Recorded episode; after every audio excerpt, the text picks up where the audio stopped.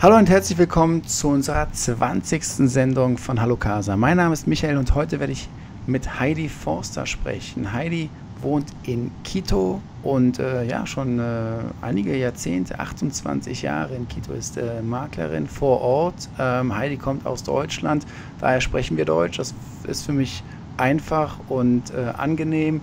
Heidi, ähm, stell uns doch mal, äh, stell dich ja mal unsere Audienz vor. Ja, hallo an alle.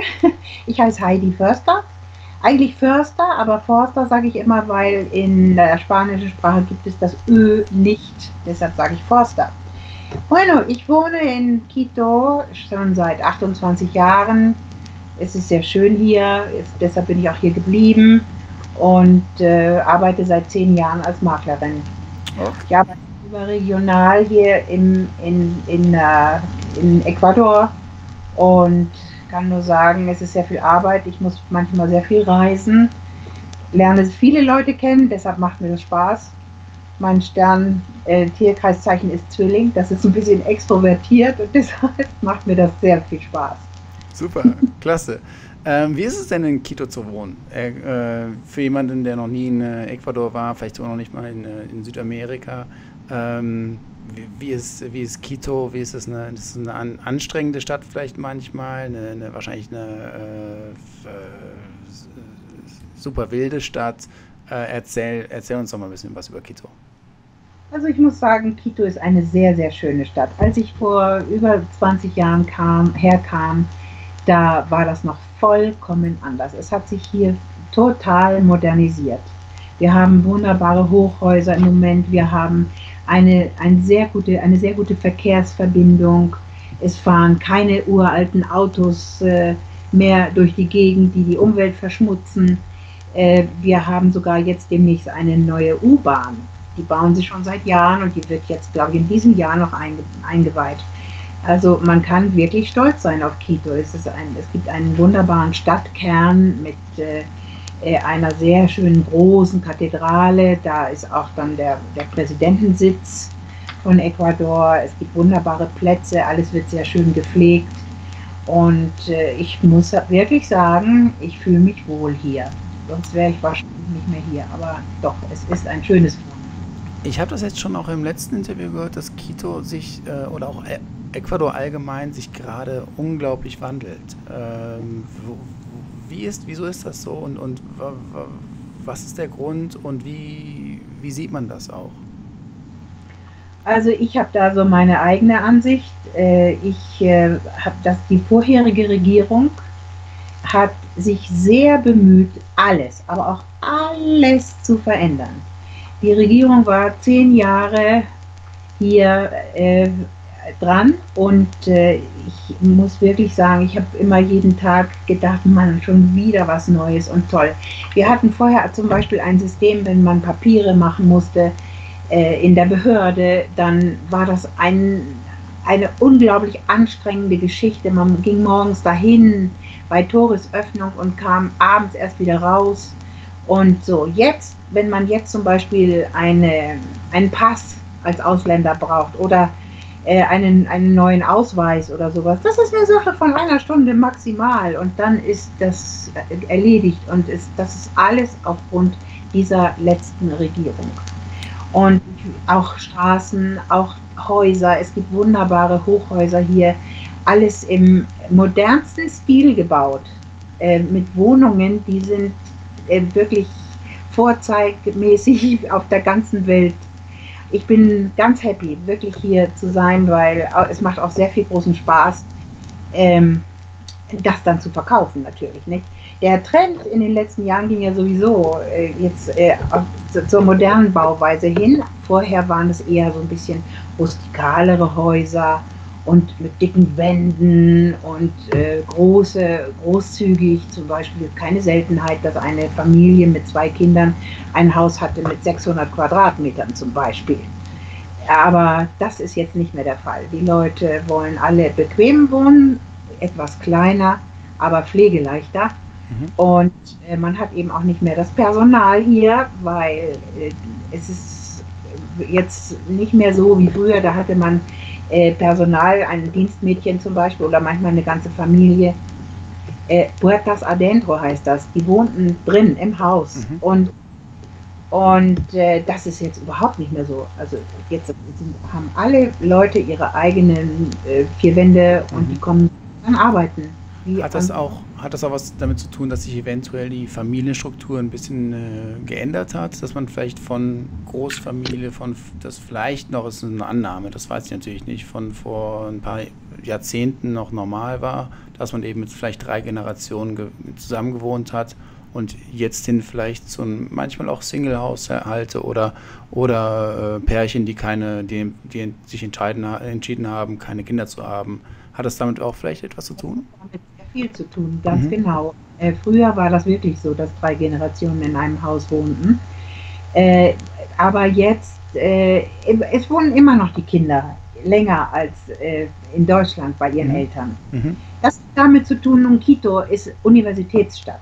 Mhm. Und äh, so ist es gar nicht notwendig, wie in Deutschland zum Beispiel, dass die Kinder zum Studieren in eine andere Stadt müssen. Klar. Die sind so dann in Quito, in der Uni und äh, wohnen praktischerweise zu Hause. Und erst wenn sie dann fertig sind, ja dann und dann ihre eigene Familie gründen zum Beispiel, ja dann wohnen sie natürlich woanders. Ne? Aber äh, das früher war es anders, jetzt ist es eben so, dass am Ende doch die Kinder eher ausziehen. Mhm. Äh, und der ganze Wohnungsmarkt hat sich dann natürlich entsprechend danach gerichtet. Klar. Es gibt jetzt viel mehr äh, Suites, kleinere Wohnungen und die werden auch verkauft. Mhm. Auch wahrscheinlich mhm. solche, solche aparte Studios, die, äh, wie nennt man das? Ähm, äh, klar, kleine Wohnungen, die aus einem Zimmer bestehen mit, äh, mit einer äh, Kochnische und einem kleinen Badezimmer, die wahrscheinlich dann auch im Endeffekt dann äh, Nachfrage haben. Also eher ist es so, die, die ganz kleinen Suites, alle, alle haben aber noch ein Schlafzimmer dazu. Also mhm. es ist ein Wohnzimmer und ein Schlafzimmer. Das mhm. ist hier die kleine Suite. Okay. Und ein Badezimmer natürlich. Ja. Und wenn, wenn die Wohnstruktur ist ja sowieso hier ein bisschen anders noch als in Deutschland. Also eine Suite beispielsweise hat ungefähr um die 50 Quadratmeter. Mhm, das ist okay. eigentlich eine Suite ganz schön viel. Ja, ja, ja, ja. ja. Ähm, bezüglich der, du hast jetzt einige Sachen angeschnitten schon, äh, die super interessant sind. Bezüglich der, du hast eben die Universitätsstadt ange, äh, an, ähm, äh, angeschnitten. Das, äh, Quito wird ja total facettenreich sein, hat, wird ja von, von Arbeitervierteln wahrscheinlich auch, Studentenvierteln, äh, dann eben auch Leute, die dann in den, in den Hochhäusern arbeiten, Bankern. Ähm, wie kann man Quito so ein bisschen aufteilen, geografisch oder vielleicht auch sozial oder, äh, oder ist das schwierig? Nein, das ist nicht schwierig. Es gibt also in, in ein großes, ähm, sagen wir mal, es heißt hier Centro Norte. Mhm. Das ist eigentlich das Bankerviertel, das Finanzviertel. Da sind, konzentrieren sich alle Büros und Geschäfte und äh, in, auch höherpreisige Geschäfte und sowas und dadurch auch die höherpreisigen Wohnungen und Häuschen. Mhm. Äh, Häuser sind hier in, in sogenannten Urbanisaciones. Das heißt, sie sind alle in einem, wie nennt man das in Deutschland, sagt man in einer Siedlung. Mhm zu, alles zu, sehr sicher.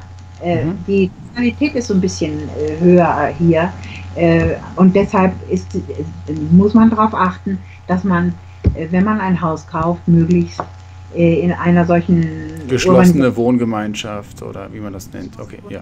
Mhm.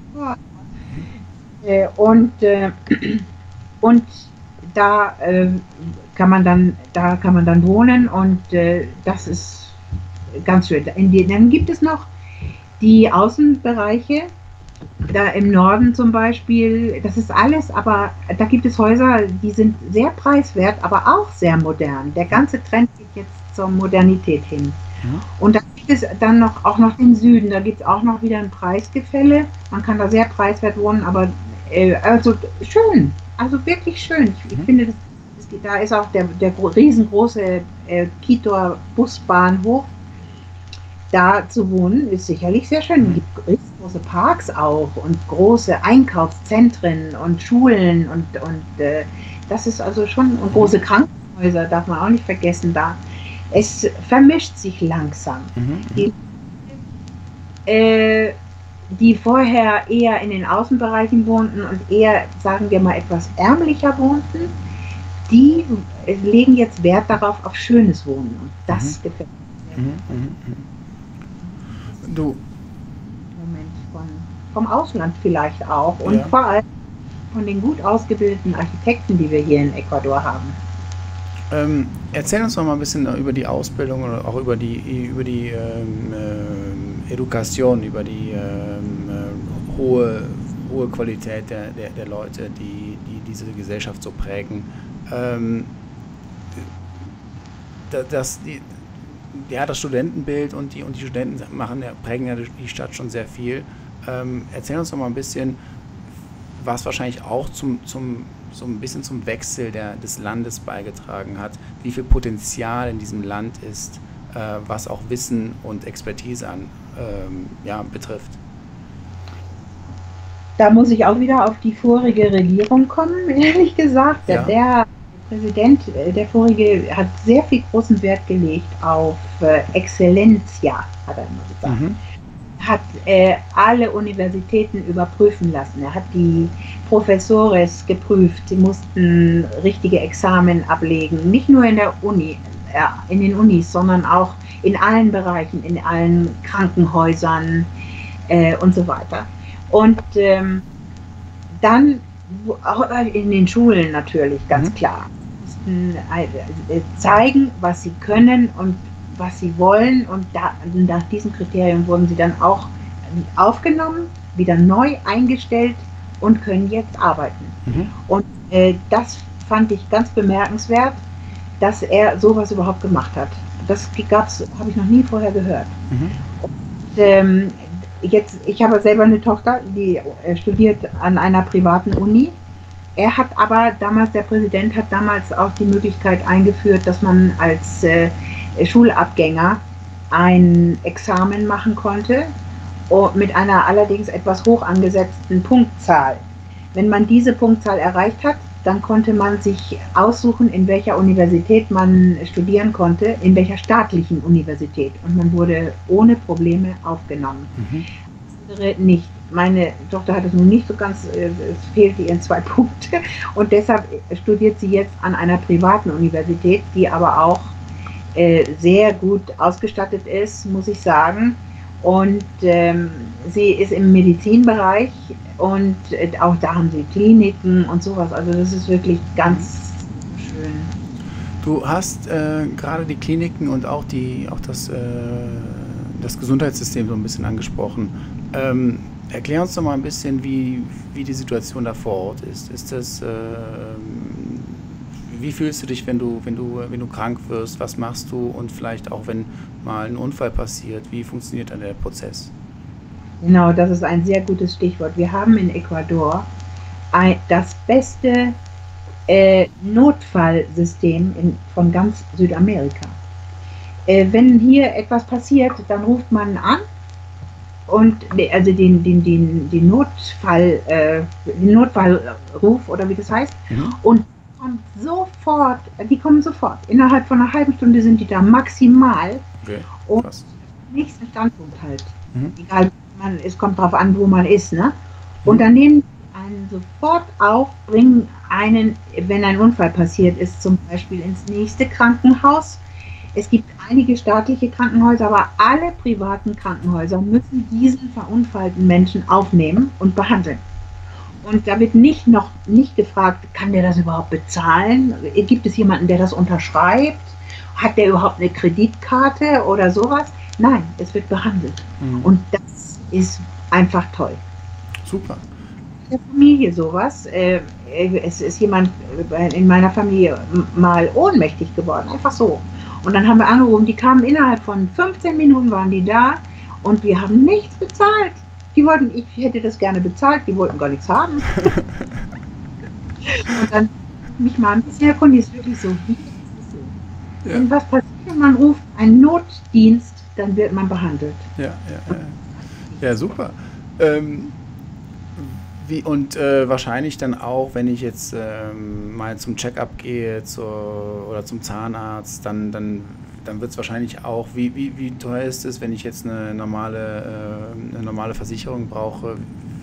Wie teuer ist es im Monat, wenn ich äh, eine normale Gesundheitsversicherung? Ja, es gibt private Versicherungen, es gibt aber auch die staatliche Versicherung mhm. hier. Das ist IES, heißt die. Mhm. Äh, bedeutet, wenn man also eine Arbeitsstelle hier hat, dann wird man da automatisch versichert. Es ist Pflicht. Es gibt, es gibt eigentlich hier kaum Menschen, die keine Versicherung haben. Okay, das ist, ja, okay. Es wäre illegal. Mhm. Ja, bestimmt, aber es ist illegal. Ja. Und es wird sehr, sehr kontrolliert auch. Das ja. ist also sehr. Äh, wenn man also Mitglied ist, dann kann man, äh, egal mit welcher Krankheit, da äh, in dieses Krankenhaus gehen oder auch zum Arzt gehen, die sind da und dann äh, kann man sich behandeln lassen. Bei Zahnbehandlungen ist das ein bisschen anders. Das ist, glaube ich, überall so.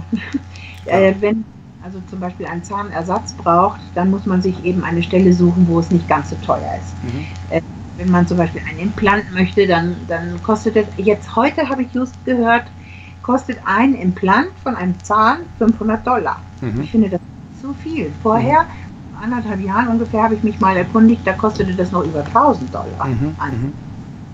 Also insofern ist also das. Kann man sagen, es ist auf jeden Fall alles, äh, man hat Zugriff drauf ähm, und, äh, und äh, es ist eigentlich sehr, sehr gut koordiniert und, äh, und ja, okay, perfekt. Okay. Ja, das sind immer so Punkte. Straße sitzt und da angefahren wurde, dann dauert das ein bisschen, bis jemand kommt, aber die sind hier alle sehr gut eingerichtet und eigentlich dauert es nicht so lange. Okay, super. Ähm, noch eine kurze Frage für jemanden, der auch noch, wie gesagt, noch nie in Quito war. Ähm, wie ist es als Frau in, in, äh, in Quito äh, zu wohnen, zu, äh, auf der Straße herumzugehen? Du, äh, äh, wie, wie, wie, wie, wie, nimmst du das auf oder wie, wie, äh, wie, ähm, wie empfindest du es? Also sagen wir mal so, ich gehe nicht nachts im Dunkeln alleine auf die Straße. Mhm. Das würde ich allerdings auch in Deutschland kaum tun, mhm. weil es, es, ist immer ein bisschen gefährlich. Ne? Alleine. Mhm. Mit einer Begleitung ist das wieder was anderes. Mhm. Ich fahre durchaus und treffe mich mit Freunden äh, oben in Quito. Ich wohne ein bisschen außerhalb von Quito, äh, fahre also da rauf und wir gehen essen oder wir gehen auch mal was trinken. Und es ist überhaupt kein Problem. Überall kann man Auto auch stehen lassen, nicht an der Straße natürlich, aber es gibt an der Straße, wenn man es dann, wenn es keinen anderen Parkplatz gibt, dann gibt es da Wächter, die auf das Auto aufpassen, denen gibt man dann nachher einen Dollar und dann, dann ist das Auto da und ja. unversehrt. Und äh, insofern gibt es kein Problem. Allerdings, äh, es gibt schon natürlich, das muss man sagen, Kriminalität, äh, wenn man also zum Beispiel auf der Straße mit einem Telefon geht und man ruft, jemand ruft an und man antwortet, kann es durchaus sein, dass mal irgendjemand kommt und einem das Telefon wegreißt. Ja. So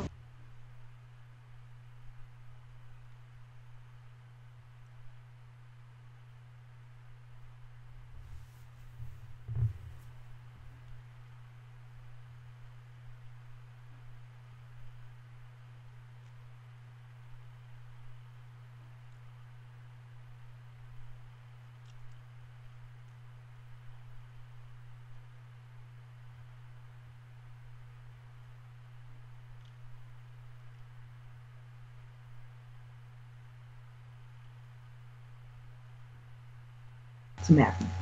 Haben die einfach nicht hier. Sie mhm. sind wie fast, dass ich da bin. und das Gefühl habe ich immer und das freut mich auch und deshalb fühle ich mich halt hier so wohl. Ne? Klar. Ähm, bezüglich der, ähm, du hast ja eben noch mal ganz kurz ähm, gesagt, ja, du hast ähm, auf der einen Seite hast du, hast du sehr viel ähm, Erfahrung in Quito selber, aber eben auch du reist sehr, sehr viel und hast, ähm, hast sehr viel ähm, ja, Tätigkeiten in ganz Ecuador. Erklär uns doch mal ein bisschen, was du eigentlich genau machst und auch ähm, ja, wo und, äh, und, und äh, wie, wie dein Einzugsbereich äh, bezüglich deiner Aktivitäten genau aussieht. Also, wie gesagt, als Maklerin äh, hat man immer wieder Aufträge. Es kommen Leute. Ich, ich stelle fest, dass ich äh, als sagen wir mal, nicht allzu junge Frau und Ausländerin die die Sprache einigermaßen kann, hier sehr viel Vertrauen genießt. Das muss ich schon sagen. Die Leute rufen mich auch noch nach Jahren an und fragen, ob ich ihnen helfen kann beim Verkauf eines Anwesens. Das freut mich natürlich jedes Mal mhm. sehr. Und ähm, ich äh, reise viel, das stimmt. Ich reise manchmal auch alleine. Das ist äh, überhaupt kein Problem. Wir haben hervorragende Straßen hier, also Autobahnen, die wirklich mit ausgezeichneter Verbindung sind. Und ähm, ich kann nur sagen, äh, alles funktioniert eigentlich immer ganz gut. Manchmal haben die, äh, die, die Besitzer die Papiere nicht zusammen, da muss ich mich drum kümmern natürlich. Das, ich mache auch Behördengänge. Ich muss sehen, dass wirklich alles da ist, um etwas auch dann schnellstens verkaufen zu können. Sollten die Papiere nicht da sein, muss ich die erst besorgen oder im, im, im Laufe der Zeit, manchmal dauert das ein paar Wochen, äh, wenn ich das schon anbiete, mache ich aber gleichzeitig Papiere. Ja. Und so ist das dann, dass wenn ein Käufer kommt, dann kann sofort der Verkauf stattfinden. Das ist schön. Also wirklich. Und das ist egal wo. Ich, hab, äh, ich reise auch jetzt im Moment, äh, bin ich gerade dabei, äh, in Guayaquil Haciendas zu suchen für, für Kunden, die Käufer, die suchen Haciendas. Und das ist hochinteressant, weil ich da, weil ich ja in Guayaquil nicht arbeite, ist es das eigentlich das erste Mal, dass ich solche großen Anwesen suche und, und verkaufen kann. Und das ist für mich total interessant. Er, er, ja. er, erzähl uns mal ein bisschen über Guayaquil. Wie spricht man es genau aus? Guayaquil? Ja, Guayaquil. Guayaquil. Erzähl ja. uns mal ein bisschen von Guayaquil. Wie, wie ist es? Das ja. ist ja eine, direkt an der Pazifikküste, hat aber so eine, ähm, ja, so eine Bay, so eine Bahia. Ähm, und äh also Guayaquil ist die zweite heimliche Hauptstadt, sagen wir mal. Ne? Mhm. Die Hauptstadt ist Quito. Aber Guayaquil ist, sagen wir mal, ist es ein bisschen vergleichbar mit Bayern in Deutschland. Mhm. Bayern immer gerne unabhängig sein, weil Bayern funktioniert hervorragend. Im Grunde bräuchten sie Deutschland gar nicht. Mhm. Aber, und hier ist das genauso in, in Guayaquil. Es funktioniert sehr gut. Sie haben einen riesengroßen Hafen. Äh, da gibt es auch genug Arbeit für alle eigentlich. Und es gibt schon eine Arbeitslosigkeit hier in, in ganz Ecuador, aber äh, Guayaquil ist auch sehr modern, das kann man wirklich ja sagen. Mir persönlich gefällt Guayaquil so sehr gut, dass ich, dass ich manchmal denke, ach, da könntest du eigentlich auch wohnen. Aber weil ich ja nun, die ganze Zeit hier in, in Quito bin, werde ich auch wahrscheinlich hier bleiben. Aber Guayaquil ist interessant, hat ein riesengroßes Umfeld, ähm, weil hat das Küstenklima, es ist warm, äh, durchschnittlich sagen wir mal, hat es so um die 28 Grad äh, und hat eine relativ hohe Luftfeuchtigkeit auch. Äh, es gibt viele Haciendas da. Es gibt Bananen, es gibt Reis, Haciendas, Reisfelder, riesige Reisfelder. Es gibt äh, die Kokosölpflanze da auch in, in ganz großen Hektar. Es gibt manchmal äh, Haciendas, es gibt manchmal 1500 äh, Hektar oder 2000 Hektar äh, Land dazu kaufen. Mhm. Ne? Pflanzen, das auch funktioniert, zum Beispiel Bananen ist interessant im Moment. Noch vor Jahren hat man für eine Kiste Bananen äh, ungefähr 4, 4 Dollar bezahlt mhm. im Weltmarkt. Das, da haben sie alle geweint und haben gesagt, das ist viel zu wenig und das können wir uns alles gar nicht mehr leisten und so. Jetzt äh, hat sich der Preis stabilisiert, aber so in dieser Weise, dass sie jetzt auf dem Weltmarkt 14 Dollar bezahlen für eine Kiste. Mhm. Also das hat zur Folge, dass die Bananeros, so heißen die Besitzer, eigentlich gar nicht mehr so viel Interesse haben, ihre Haciendas zu verkaufen, weil im Moment ist es schön, eine zu haben, viel Geld zu ne? und, da, und daher gibt es dann auch wirklich Leute, die wirklich Interesse haben an so einer Bananenplantage, an so einer Hacienda, die wirklich auch schon operativ ähm, Bananen kultiviert genau. Die haben dann diese Bananen, äh, Haciendas, die Besitzer haben Verträge. Mhm. Beispiel mit Chiquita. Mhm. Dieser Marke Chiquita mhm. Odol. Mhm. Die kaufen dann, haben sie Verträge und die kaufen die gesamte Ernte. Und äh, das ist natürlich hochinteressant für die. Diese, äh, diese Haciendas haben alles. Sie haben Häuser, sie haben äh, Verpackungsanlagen, große, so, so mit, mit Piscinas, wo sie die Bananen dann erstmal tauchen, damit alles Ungeziefer weggeht und, und dann werden sie verpackt. Und äh, sie haben sogar eine eigene Start- und Landebahn innen drin, damit für kleine ja, die äh, dann aber dazu benutzt werden, äh, das äh, für äh, zum, wie nennt man den Fumigar, äh, äh, sagt man hier auf Spanisch, ähm, um, Humi. wie nennt man das? Jetzt fällt mir das deutsche Wort schon nicht mehr ein. 28, ich bemerkt war, das ist, um die Pflanzen von Ungeziefer freizuhalten. Ah, okay. Ähm, besprüht, okay. ja. ja, ja. Okay. Ja, dazu sind dann diese Start- und Landebahnen da. Ich muss dir gestehen, ich kann mir 1000 Hektar gar nicht vorstellen. Ich, das ist, das sind, äh, ich weiß gar nicht, wie viele Fußballfelder das sind, aber das ist, das ist äh, wahrscheinlich mehr, als man sich das eigentlich äh, allgemein vorstellen kann. Es ist halt ein kleines, ja, es ist halt ein, äh, ein ganz, ein, ähm, ganz gut, gutes Stück Land wahrscheinlich und Wald und, äh, und das kann man an einem Tag mit einem Pferd zum Beispiel nicht umreiten. Ah, okay. Ja, das ist ja schon mal eine, eine Aussage. Okay. Aber, ähm, und bist du da auch involviert in solchen, in solchen Transaktionen mit Bananenplantagen? Ich meine, das ist ja, das ist ja, ich, ich kann mir vorstellen, dass da mehrere Leute involviert sind, dass da, dass da viele Parteien involviert sind, dass da viel die ganze, die ganze Frage der, der ähm, Dokumentation, um zu schauen, ähm, stimmt das eigentlich, wer ist eigentlich der rechtmäßige Besitzer und so weiter und so fort. Wie, wie funktioniert das? Wie kann man sich sowas vorstellen? Es ist so, äh, wenn es eine, einen Interessenten gibt, der so etwas kaufen möchte, investieren möchte in eine Bananenplantage, dann lässt man sich erstmal natürlich eine Feature Technica, heißt das hier, also so eine Beschreibung, eine technische Beschreibung schicken und äh, sieht, was, äh, wie groß ist es. Äh, es steht noch nicht drauf, wer der Besitzer ist, aber das, was es alles hat, dann auch mit, mit wem die Hacienda Verträge hat, äh, wie viele Kisten Bananen sie dann haben und verkaufen können und sowas alles. Wenn das alles stimmt, dann setzt man sich mit dem Besitzer oder mit den äh, Maklern, Intermediarios in Verbindung und dann hat man auch Kontakt nachher mit dem Besitzer und äh, kann sich mit dem austauschen. Man muss äh, allerdings einen, die meisten wollen das, einen Nachweis bringen, dass man wirklich das Geld hat und dann, ja, dann kann man es kaufen. Ja. Dann ist es äh, so relativ leicht auch, ist die Übergabe. Also man muss das Personal, kann man übernehmen oder auch man kann sich Neues einstellen, aber es ist natürlich besser, das eingespielte Personal zu übernehmen. Nicht? Das sind alles Bananeros, die viel Erfahrung haben äh, in dem, was sie tun.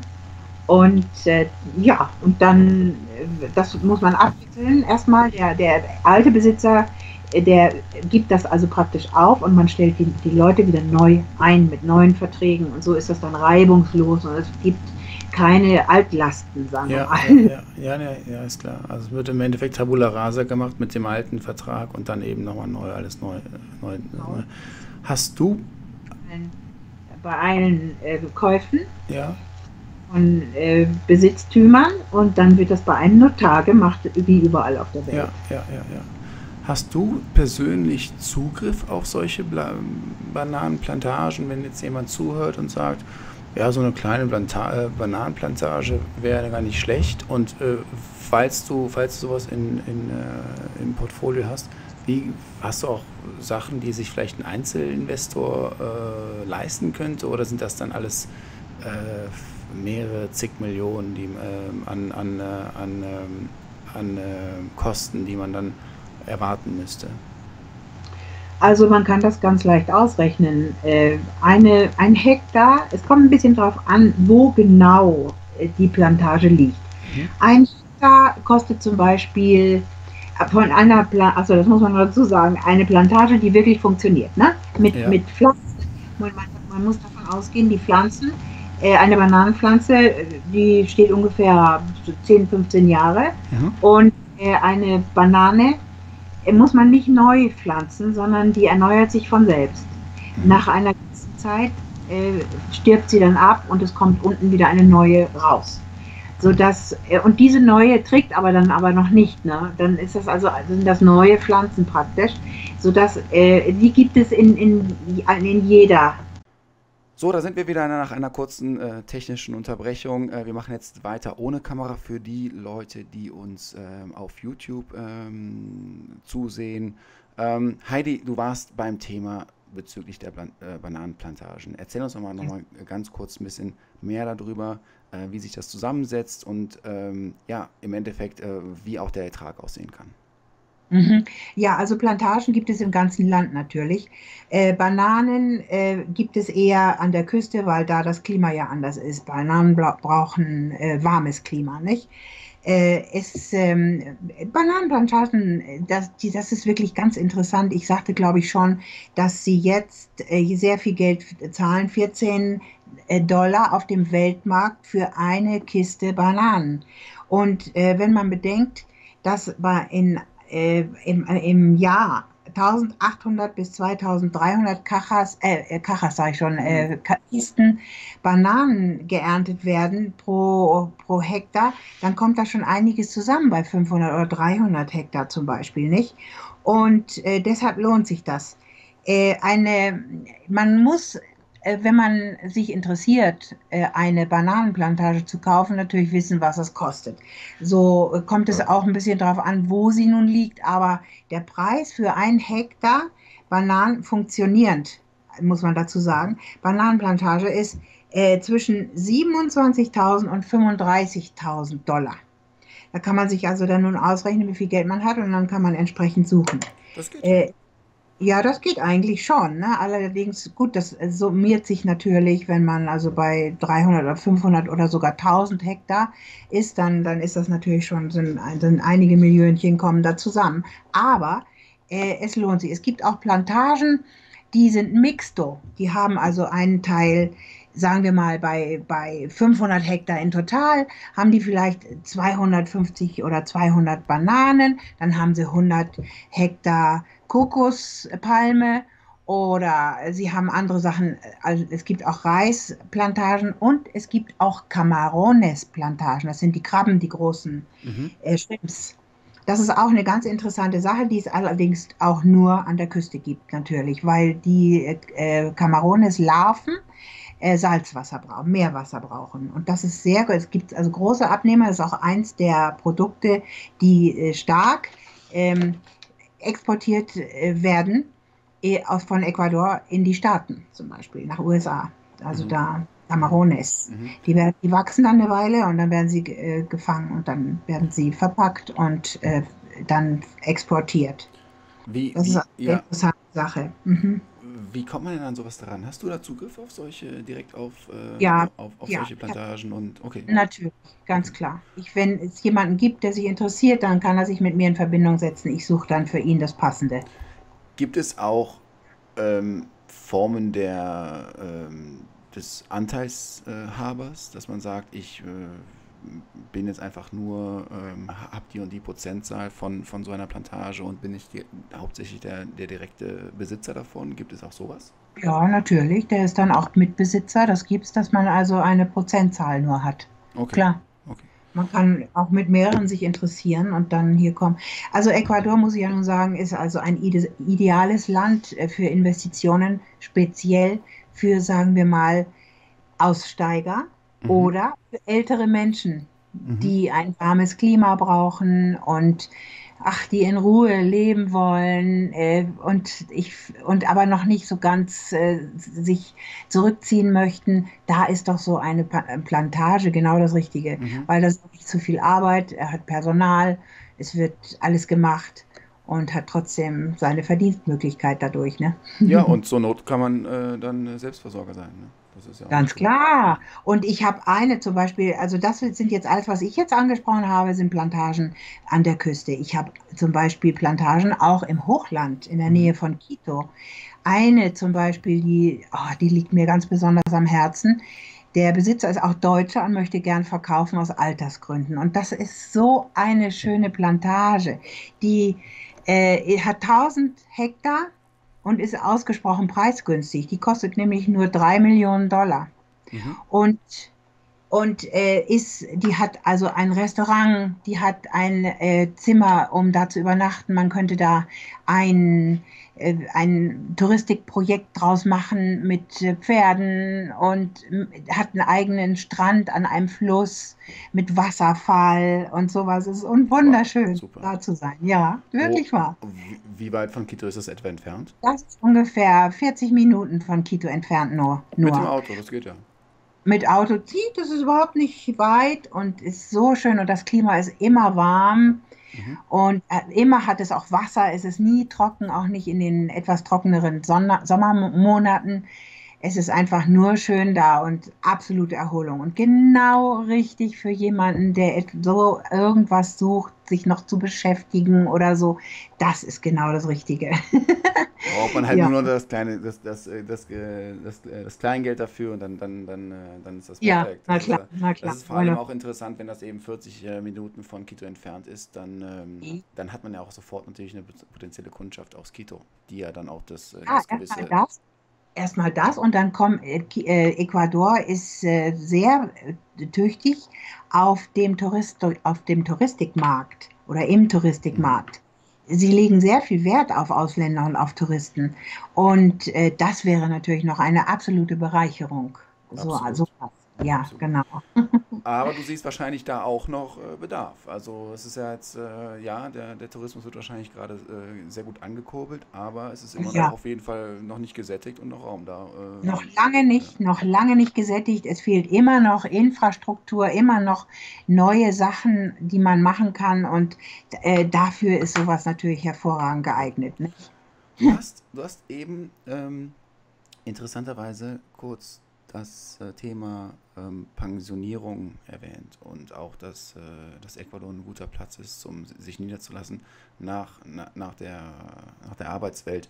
Ähm, Cuenca ist, glaube ich, sehr, sehr bekannt dafür, dass da sehr, sehr viele mhm. Amerikaner sich niederlassen, wahrscheinlich auch Deutsche.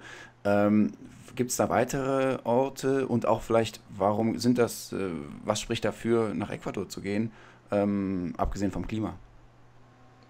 Ja, also in erster Linie immer ist das Klima natürlich. Da, also hier gibt es, äh, in, in Quito haben wir ein äh, sehr interessantes Klima eigentlich. Es ist immer frühlingshaft, sagen wir mal.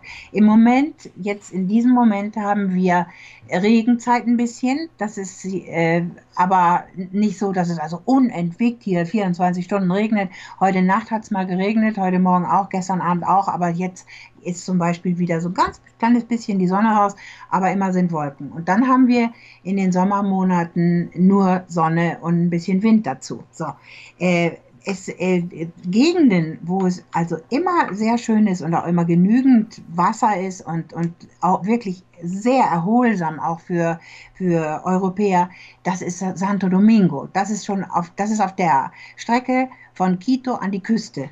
Da okay. liegt eine Stadt, die ist ein bisschen größer auch und die heißt Santo Domingo und da sind auch viele Deutsche auch übrigens. Mhm. Und dann gibt es noch eine andere Küste, das ist die Esmeraldas-Küste. Da gibt es auch viele Ausländer und da gibt es einen Pastor, der macht im Moment ein Wohnprojekt und hat jetzt die Idee, Deutsche anzusprechen und da eine deutsche Siedlung herzustellen und her zu einzurichten in der Nähe des, der, der Playa, des Strandes und der, des Meeres. Und äh, da sollen also Häuser entstehen, die also nicht mehr als, sagen wir mal, 80, 90.000 Dollar kosten sollen. Und das mhm. finde ich auch ganz hübsch. Ne? Mhm. Mhm. Also so im deutschen Stil soll das gemacht werden. Absolut, interessant, interessant. Ja, ja ähm, finde ich auch.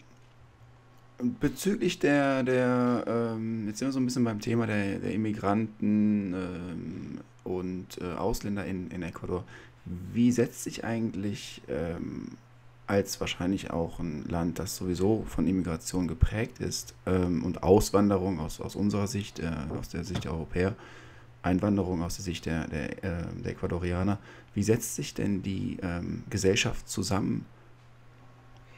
Die von den, äh, die von den Migranten, die hier sind? Allgemein. Ja, ähm, wahrscheinlich hat sich das, ähm, ist es wahrscheinlich auch so, so, ein Melting Pot aus verschiedenen äh, Nationen allgemein. Ähm, sind das die meisten? Sind es Europäer geprägt? Sind es die meisten? Sind es, äh, sind es, hat man eine, eine Vermischung zwischen Europäern und Indigenen? Ähm, ja. wie, wie sieht das, wie kann man sich das vorstellen? Also man kann sagen, dass, äh, wenn, wenn man sich das mal ansieht, äh, es gibt sehr viele Schweizer und Deutsche in Ecuador. Mhm. Und, aber natürlich auch aus anderen europäischen Ländern gibt es äh, sie. Äh, hier aber im Moment haben wir eine, eine Invasion praktisch von Venezuel Venezuelern, äh, mhm. Venezolanos. Äh, mhm. Venezuelanern. Mhm.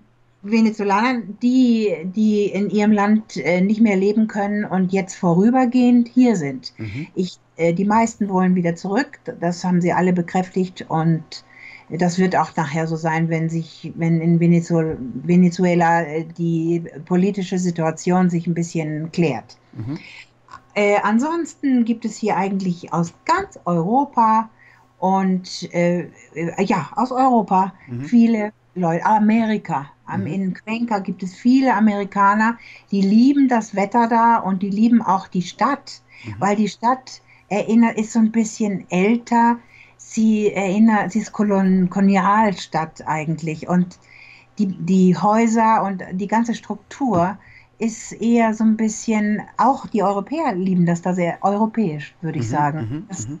mir gefällt Cuenca auch sehr gut, ehrlich gesagt. Das Klima ist okay, man kann da, es ist nicht zu warm, nicht zu kalt und äh, man kann da wirklich super schön leben, muss und, ich sagen. Und, und ja. noch was kommt dazu, es ist wesentlich preiswerter, dazu, mhm. hier in Ecuador zu lesen, leben als in Europa, mhm. als in Deutschland zum Beispiel. Was, was heißt das als Beispiel? Kannst du da. Ähm, das Leben als solches. Ja, ähm, ein Preisbeispiel: ein Liter Milch ähm, oder, oder ein, ein, ein Pfund äh, Fleisch oder. Äh, Ach so. Ja, also wenn ich zum Beispiel äh, jetzt einkaufen gehe für eine Woche, mhm. dann muss ich ungefähr so 80 Dollar rechnen. Mhm. Das, ich finde, das, äh, da ist aber auch alles dabei, auch mal ein Weinchen und mal gutes Fleisch ja. und, und so. Also das ist, ist, meiner Meinung nach finanzierbar. Absolut, ja. Und das ist also eingekauft in einem, in einem äh, sehr guten Supermarkt. Wenn man allerdings ein bisschen preiswerter noch, dann geht man einfach auf den nächsten Markt. Der hat, die haben hier meistens mittwochs und sonntags geöffnet. Und dann kauft man da ein, ne, für die ganze Woche oder für den ganzen Monat oder sowas. Ja. Und da kann man sehr viel Geld sparen auch noch. Ja. Und ich gehe davon aus, dass die Ausländer alle, so wie ich mir die Ecuadorianer vorstellen kann, alle mit offenen Armen äh, empfangen werden und, äh, und alle äh, super offen sind und, und ja. Äh, super nett sind. Genau so ist es. Ich muss immer wieder, bin ich erstaunt. Äh, ich muss sagen, hier gibt es überhaupt keine Fremdenfeindlichkeit. Mir gegenüber sind die Leute immer aufgeschlossen und nett Toll. und sehr neugierig. Sie wollen immer wissen, woher ich bin mhm. und wie lange ich schon hier bin, ob, ob, es mir gefällt in Ecuador und so weiter. Es ist sehr nett, wirklich. Und deshalb fühlt man sich hier als Ausländer ausgesprochen wohl. Das ist klasse, super. Ähm, führ uns doch mal ganz kurz durch den, durch den Kaufprozess durch. Ähm, gehen wir mal davon aus, dass, dass, ich, äh, dass ich interessiert bin an einer, an einer ähm, Immobilie. Ähm, wie kann man sich das genau vorstellen? Also, wenn man sich interessiert äh, für eine Immobilie, dann äh, muss man an zwei Sachen denken. Einmal, äh, dass man das Geld natürlich ins Land kriegen muss. Mhm. Und zweitens, dass das eigentlich in äh, Verbindung sein muss mit einem Visum hier, weil in Ecuador braucht man ein Visum. Und äh, man kann also als Ausländer natürlich hier schon was kaufen, nicht? Also man interessiert sich zum Beispiel für ein Einfamilienhaus mit einem kleinen Garten dazu. Da rechnet man möglicherweise 200 bis 250.000 äh, Dollar und äh, dann kann man das kaufen. Man äh, äh, muss sehen, dass das Ganze immer über einen äh, Notar geht. Also ohne Notar geht gar nichts, weil der überprüft auch noch, das mache ich auch, ich besorge die Papiere, äh, der Notar überprüft dann auch die Papiere, ob wirklich die Verkäufer auch die Besitzer sind und ob sie vielleicht eine Vollmacht brauchen und so. Wenn das der Fall ist, muss man das zuerst besorgen und dann wird, ist das alles klar. So, dann braucht man als äh, Käufer seinen Personalausweis, wenn, den man ja hier noch nicht hat, äh, aber seinen Pass. Man mhm. muss anders mit dem Pass kaufen und man mh, mm, muss das Geld natürlich haben, man muss es auch bezahlen im Moment der, der Unterschrift. Das heißt, wenn also zum Beispiel, das Geld muss also hier sein und deshalb ist es ratsam, vorher das Geld hierher zu schicken mit einem äh, und das klar zu machen bei der Bank, dass man dafür äh, eine Immobilie kaufen möchte mhm. und das auch bei der Bank schon mal präsentieren, weil hier ist doch eine sehr strenge Kontrolle wegen des äh, äh, Geldwäschegesetzes auch. Ne? Mhm. Ne? So, dann ähm, sollte man möglicherweise schon in Deutschland, wenn man als, als Deutscher hier was kauft, äh, versuchen bei der, beim kon deutschen Konsulat oder bei der de deutschen Botschaft ein Visum zu beantragen. Das geht, man kriegt dann, das habe ich auch so gemacht und das ist, hat sich auch nicht geändert, man kriegt dann ein halbjähriges Visum. Mit diesem Visum kann man dann hierher kommen und wenn man die Immobilie dann hat, ist diese Immobilie dann äh, Basis für das Visum. Man mhm. ist dann sozusagen äh, Inversionista de Bienes. Das heißt, du hast ein Haus, das hat einen bestimmten Wert und auf die, aufgrund dieses Hauses kriegst du dann dein Visum. Und gibt es da einen Minimalwert für das, für das Haus? Ja, es, es gibt, es waren damals, es kam, glaube ich, um die 25.000, 28.000 Dollar rum, mhm, ungefähr. Okay. Das ist nicht so viel. Ist nicht viel, nee, allerdings nicht. Man kann auch äh, natürlich, wenn man keine Immobilie kaufen möchte, äh, auch eine gewisse Summe auf der Staatsbank, in, in der Staatsbank deponieren, auf ein Konto und äh, hinterher kriegt man das dann irgendwie wieder raus. Wie das genau läuft, das muss man dann beantragen. Mhm, mh. Aber es ist schon sinnvoll, natürlich etwas zu haben. Und man hat gleichzeitig dann auch noch ein Arbeitsvisum. Man so. darf hier arbeiten, wenn man das will. Oder ein Geschäftsvisum. Man kann hier ein Geschäft aufmachen. Zum. Beispiel, wenn man diese Hacienda kaufen würde. Ne? Ja. Und man macht daraus äh, ein Touristikprojekt, das ist alles wunderbar und es wird genauso, wird man behandelt als Ausländer wie Einheimischer. Dann bekomme ich meine ecuadorianische Steuernummer und dann äh, ja, hat das alles, äh, hat das alles äh, seine, seine Richtigkeit. Und man muss dann natürlich auch Steuern bezahlen und man kann dann im, dann im Steuersystem natürlich auch seine Kosten absetzen und alles genauso wie, wie mhm, die Hisi. Mhm, mhm. Hm? Das ist klasse, super.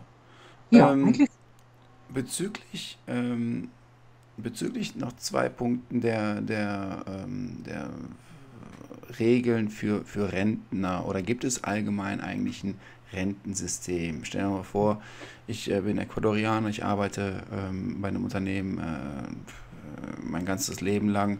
Gibt es auch eine Rentenkasse, in die ich einzahle? Ja. Okay. Oh ja, die gibt es.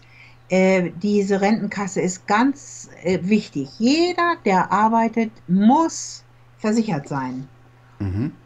Okay. Und wenn einer nicht versichert ist, dann ist das illegal. Also mhm. das kann man wirklich sagen. Und es wird auch Gott sei Dank überprüft, dass wirklich jeder, jeder äh, hier seine Versicherung hat. Die mhm. Versicherung heißt IES. Und diese, das ist noch ganz wirklich eine, eine wunderbare Einrichtung seit ein paar Jahren gibt es nun die Möglichkeit, dass diese Versicherung, äh, die eine eigene Bank hat, die heißt Banco IES, äh, die finanziert bis 80 Prozent Immobilien. Das, das bedeutet, man, das ist wirklich gut. Und wenn mhm. man braucht also als Einheimischer, aber auch als Ausländer. Ich zum Beispiel habe auch meine, meine äh, Rente hier, praktisch, nicht Rente, meine, meine Rentennummer, mhm. Versicherungsnummer. Und ich habe auch äh, so und so viele Monate eingezahlt. Ich müsste eigentlich um äh, noch ein bisschen mehr einzahlen, um eine Rente zu bekommen, aber das brauche ich eigentlich gar nicht, kann das aber tun. Ja. Das kann man auch freiwillig machen, auf freiwilliger Basis. Aber jemand, äh, der hier äh, versichert ist und eine Immobilie gefunden, gefunden hat und 20% Eigenkapital hat, bekommt den Rest von dieser Bank. Sollte es nicht reichen, dann springen die normalen anderen Banken ein mhm. so, zu einem relativ guten Zinssatz. Es ist nicht so preisgünstig hier. zu finanzieren wie in Deutschland zum Beispiel. Im Moment ja. sind, sind die Zinsen ja sehr unten. Das ist nicht der Fall. Also ja. man muss hier zwischen 6 und 8 oder 8,5 Prozent rechnen. Mhm. Und kennst so, du, bitte Entschuldige. Das, Mhm, so dass man also vielleicht doch nicht allzu zu hoch äh, finanzieren sollte. Ja. Aber die Möglichkeit besteht. Und das ist wiederum äh, sehr gut für Leute, die hier äh, investieren wollen in diesem Land, zum Beispiel in ein Bauprojekt, mhm. weil alle äh, Eigentumswohnungen oder Häuser werden verkauft, wenn sie nicht allzu luxuriös und teuer sind. Weil ich sagte, glaube ich, schon vorher mal, der Trend geht jetzt zu etwas kleineren Wohnungen, aber dadurch natürlich auch preiswerteren Wohnungen. Und deshalb kann man, können die Leute das hier beim BS oder bei den Banken finanzieren und alles wird verkauft. Verstehe. Es lohnt sich also schon in Ecuador zu finanzieren. Ja. Ja, ähm, ja wollte ich sagen. und, und kennst du eigentlich auch, äh, gibt es auch die Möglichkeit, wenn man jetzt sagt, okay, ich möchte jetzt wirklich mal äh, auf die 8% Zinsen, habe ich keine Lust, gibt es auch äh, Fälle, die du kennst, äh, die in Deutschland finanziert haben? Gibt es Banken, die, die eine Immobilie in, in, Ecuador finanzieren? Hast du davon mal gehört? Nein.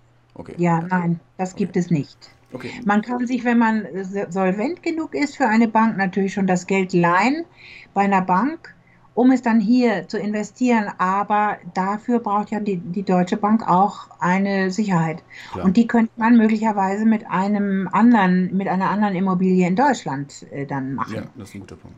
Na, aber es gibt keine Bank in Deutschland, die hier etwas finanziert. Das nicht. Es ist eigentlich schön, wie du das sagst und wie, wie klar du das eigentlich ausdrückst, wie einfach es eigentlich ist, nach Ecuador zu gehen. Ja, es ist ähm, Man bucht einen Flieger, man sucht sich vielleicht noch eine, noch eine Immobilie, wenn man natürlich das, das, das, äh, das, das äh, benötigte Kleingeld hat ähm, und ähm, vielleicht auch ein bisschen, ja, vielleicht, vielleicht auch den zeitlichen Rahmen, dass man sagt, okay, ich habe jetzt mal ein paar Monate, ähm, die ich von meinem Ersparten leben kann und dann, mhm. und dann, dann geht ja auch dann kommt ja auch alles Schritt für Schritt. Dann, dann nimmt, ja. nimmt ja auch das, äh, dann, dann, dann findet man vielleicht mal auch sogar eine Arbeit, dann, dann, äh, dann integriert man sich in die Gesellschaft, man geht zu, wahrscheinlich auch zu Ausländerabenden, die, die immer wieder stattfinden, äh, ja. trifft, genau. trifft schnell Bekannte. Ja. Und äh, ist wahrscheinlich so, oder? oder ja, das ist so, ganz mhm. genau. Es gibt einen deutschen Stammtisch, da hin und wieder gehe ich da auch mal hin. Nicht so oft, weil ich etwas außerhalb von Quito wohne. Der Stammtisch ist immer in Quito. Und dann hier ist es genauso. Ne? Wenn man hier so zwei Bierchen getrunken hat, ist das schon zu viel. Ja, ja, ja. ja. ähm, hast du noch ähm, allgemein andere oder eine, eine, eine, bestimmte Immobilie, die du uns präsentieren möchtest, wo, die du uns vorstellen möchtest, ähm, die, die, ähm, die vielleicht interessant sein könnte? Also äh, ich habe äh, auf jeden Fall ja eben schon mal diese Hacienda angesprochen, mhm. die einfach nur schön ist. Ich habe darüber hinaus noch äh, eine, einige Häuser, wunderschöne neue, hochmoderne Häuser.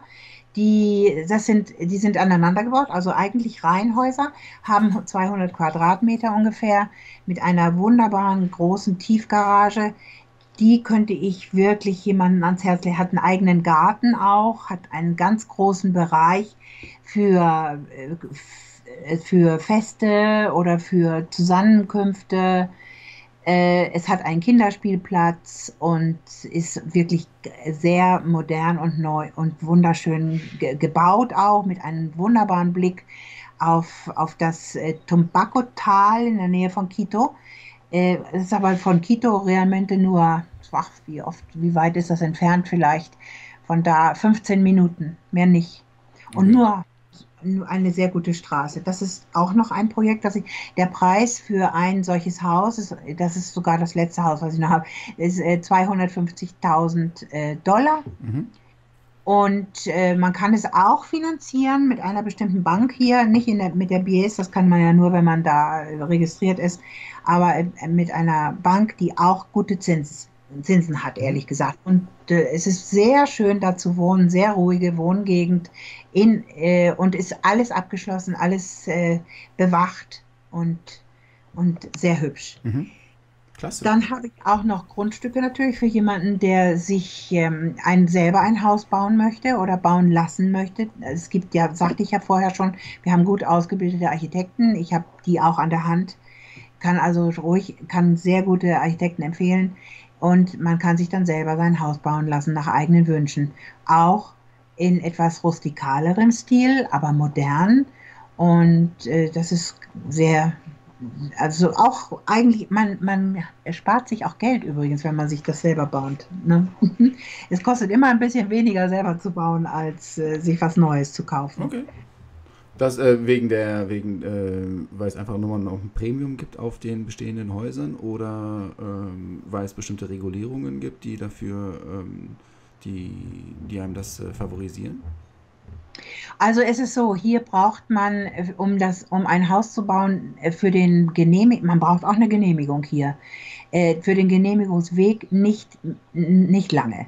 Es gibt nicht so, so große Auflagen wie in Deutschland. In Deutschland haben wir ja das Klima und all sowas, da braucht man also für alles Mögliche eine Genehmigung. Hier ist das nicht ganz so obwohl man hier auch eine Genehmigung braucht. Es kommt, es muss auch sogar von der Feuerwehr abgenommen werden, dass wirklich alles, alles stimmt und das, dann kann man einziehen. Mhm. Äh, äh es, die Materialien hier sind wesentlich preiswerter. Äh, wegen des Klimas, es ist ja immer eigentlich warm, braucht man also auch nicht so, so wetterfeste Wände. Mhm. Und das macht das Ganze auch noch ein bisschen preisgünstiger. Und es geht relativ schnell. Wir haben ja jetzt nun äh, seit, seit ein paar Jahren macht man auch eine Struktur, Hausstruktur aus Metall. Das ist eine ganz hochinteressante Sache. Was mir besonders gefällt, ist sogar Metallstruktur, die man sehen kann. Da hast du dann innerhalb von drei oder vier Monaten dein fertiges Haus. Das, ist ja, das geht ja richtig schnell. Das, das, ist, dann, das ist dann so ein Fertighaus, äh, kann, man, kann man sich das so vorstellen? Ist das dann so Bausteine? Nein, eigentlich nicht. Es wird alles neu, neu äh, ge gemacht und geschweißt und, und so. Nur das Material ist hier wesentlich pre preisgünstiger als in Deutschland und mhm. dadurch, dadurch baust du schnell und, und preisgünstiger, mhm. viel preisgünstiger. Sagen wir mal ein Einfamilienhaus mit drei äh, Schlafzimmern. Jedes Schlafzimmer hat sein Badezimmer. Äh, es hat ein großes Wohnzimmer mit einer offenen Küche, so amerikanischer Stil ne, mhm. zum Beispiel. Kostet hier, um das zu bauen, nicht mehr, höchstens sagen wir mal 80.000 Dollar. Das ist ja nichts. So, das heißt, man braucht noch ein, ein Grundstück dazu. Mhm. Dieses Grundstück kostet vielleicht, äh, sagen wir, 100.000 mhm. Dollar.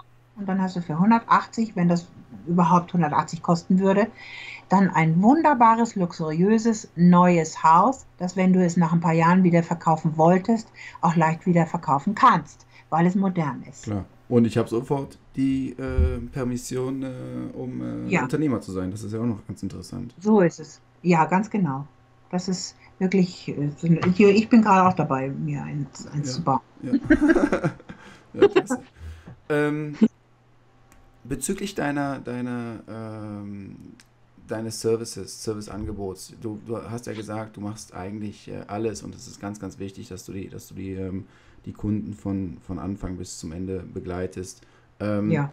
Gibt es von deiner Seite aus Tipps, die du, die du anmerken möchtest, wo du sagen möchtest, okay, bevor man sich äh, so etwas überlegt, so einen Schritt überlegt, was äh, legst, legst, du anderen potenziellen äh, Investoren, äh, Auswanderern ans Herz, was sie vorher machen sollten?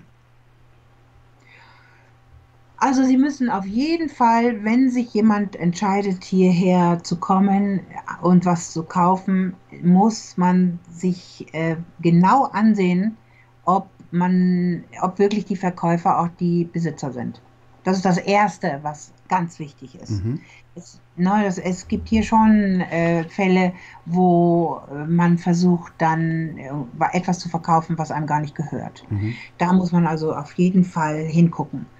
Und eigentlich mehr ist gar nicht zu beachten. Wenn mhm. einer kommt, dann kommt er halt und kauft sich was. Mhm. mhm. Das, das ist hier ganz einfach. Ja, ja, ja, ja. ja.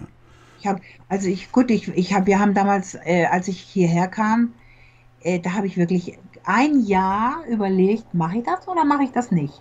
Am Ende habe ich mich dann doch entschieden und es war relativ einfach. Ich habe es genauso gemacht. Vorher mein Visum beantragt, dann halbes Jahr, halbes Jahr, je, halbjähriges Visum bekommen und dann hier was gekauft und dann hatte ich mein, mein richtiges Visum hier. Das dauert insgesamt ein paar Wochen und dann hat man das. Das ist ja, hört sich ja super einfach an. Klasse, super. Ist es auch eigentlich. Und wenn man hier zum Beispiel ähm, eine Investition machen möchte, sagen wir mal ein Bauprojekt, dann ist es auch ratsam, äh, eine Firma zu gründen hier. Mhm. Dann wäre das eine, Ital äh, wäre das eine ecuadorianische Firma. Mhm. Damit ist man dann sowieso aus dem Schneider. Man ja. ist ganz ecuadorianisch und alles, auch das Geld, was man schickt, ist äh, dann, kommt nach Ecuador legal es äh, dauert auch nicht allzu lange, um das, dass man das raus. Man muss damit rechnen, dass die Bank ein bisschen überprüft und auch noch wissen muss, wo kommt das Geld genau her. Ne? Mhm. Ist das da auch wirklich versteuert in dem Land? Mhm. Aber äh, gut, das ist alles auf dem legalen Weg und dann kann man hier anfangen. Und das Lustige ist ja, dass ihr, dass, äh, dass man damit dann in, in Ecuador keine Währungs, kein Währungsrisiko hat mit dem Dollar. Nee, so ist es. Mhm. So ist es, ganz mhm. genau. Ne? Der Dollar der Euro steht ja immer noch gut, mhm. muss man sagen. Ich glaube, im Moment steht er bei 1,18. Mhm. Ich bin mir nicht ganz sicher. Ich habe jetzt nicht, nicht geguckt. ja, hört sich gut an. Hört ungefähr um, ja, die, um den Dreh, ungefähr so denke ich auch. Ne? Ja. Mhm. ja. ja. ja. Und ähm, jetzt noch zum Abschluss. Gibt es von deiner Seite noch hm, Kommentare, noch etwas, was du loswerden möchtest an die, an die Zuhörer, an die Zuschauer? Ähm, und äh, etwas, was du, wo du sagen möchtest, okay, das möchte ich, das, das ist mir noch, das liegt mir noch, am Herzen, ähm, dann, äh, ja, dann würde ich dir vorschlagen, das noch kurz mal loszuwerden. Also ehrlich gesagt, ich habe meiner Meinung nach jetzt schon alles äh, gesagt, was ich wollte, aber ich möchte meinen Zu Zuhörern sagen und Zuschauern sagen, es ist ein schönes Wohnen in Ecuador und ich würde mich sehr freuen, wenn sich jemand mit mir in Verbindung setzen mhm. würde. Super. Das ist klasse. Das kommt zu, das folgt jetzt sofort darauf meine nächste Frage. Wie kann man dich dann am besten kontaktieren? Also in Hallo Casa gibt es meine Telefonnummer. Mhm, super. Und auch meine, meine Mail. Super. Ja, und man und kann auch äh, direkt mit dir chatten über Hallo Casa. Okay, ja, und so über die Telefonnummer kann man auch sich mit mir in Verbindung setzen über WhatsApp. Mhm. Das haben schon einige Leute getan über Hallo Casa. Mhm. Und äh, das funktioniert hervorragend. Super, klasse. Mhm. Also ja. Heidi, es war ein äh, sehr, sehr interessantes, äh, schönes Interview mit dir. Äh, man, man hört dir wirklich die Freude am, äh, am Leben in, in Ecuador an. Äh, das, ist, das, das, ist, das schwappt, schwappt in, nach Europa über, definitiv. Ähm, es ist sehr interessant zu sehen, eigentlich die Einfachheit und manchmal gibt es vielleicht auch einfach den, den, den Schub oder den, den, den Push, den man braucht, um mal vielleicht auch äh, etwas zu riskieren und äh, vielleicht auch einfach mal hinzufahren und dich auch persönlich mal kennenzulernen auf dem Kaffee und dann genau. sieht, sieht, man, sieht man das auch mal äh, aus, aus, eigenen, äh, aus, aus, aus dem eigenen Blickwinkel. Ähm, so ist es. So, so, wie ich das gemacht habe. Ich bin hergekommen um, und habe das Land erstmal kennengelernt, besuchsweise. Ja. ja. Bin rumgefahren, ich habe Freunde besucht, die hier gearbeitet haben, eine Weile und die waren hier verpflichtet für drei Jahre. Die sind mit mir überall rumgefahren. Ich habe das Land kennen und lieben gelernt. Und dann habe ich mir das lange überlegt, bis ich kam, aber ich bin dann hierher gekommen. Einfach weil ich äh, gedacht habe, hier wirst du glücklich. Und so war es auch. Super, na, ich, ich, denke, wir könnten noch stundenlang weiterreden. Ich finde es super interessant. Es hat mich, äh, war wirklich eine Freude für, äh, für mich, äh, mit dir das Interview zu führen. Wir hatten jetzt auch privat viel, viel Kontakt neben, neben, nebenbei und ähm, ich weiß, dass wir sowieso jetzt noch in Kontakt bleiben. Ähm, Heidi, vielen, vielen Dank für deine Zeit. Ähm, ja, und, vielmals. Und wir beide, wir, wir, wir sprechen miteinander. Ja, ähm, alles Gute so, so lange. Ne? Und viele ich, Grüße an, ja, an alle. Ebenso, vielen Dank. Ne? Bis dann.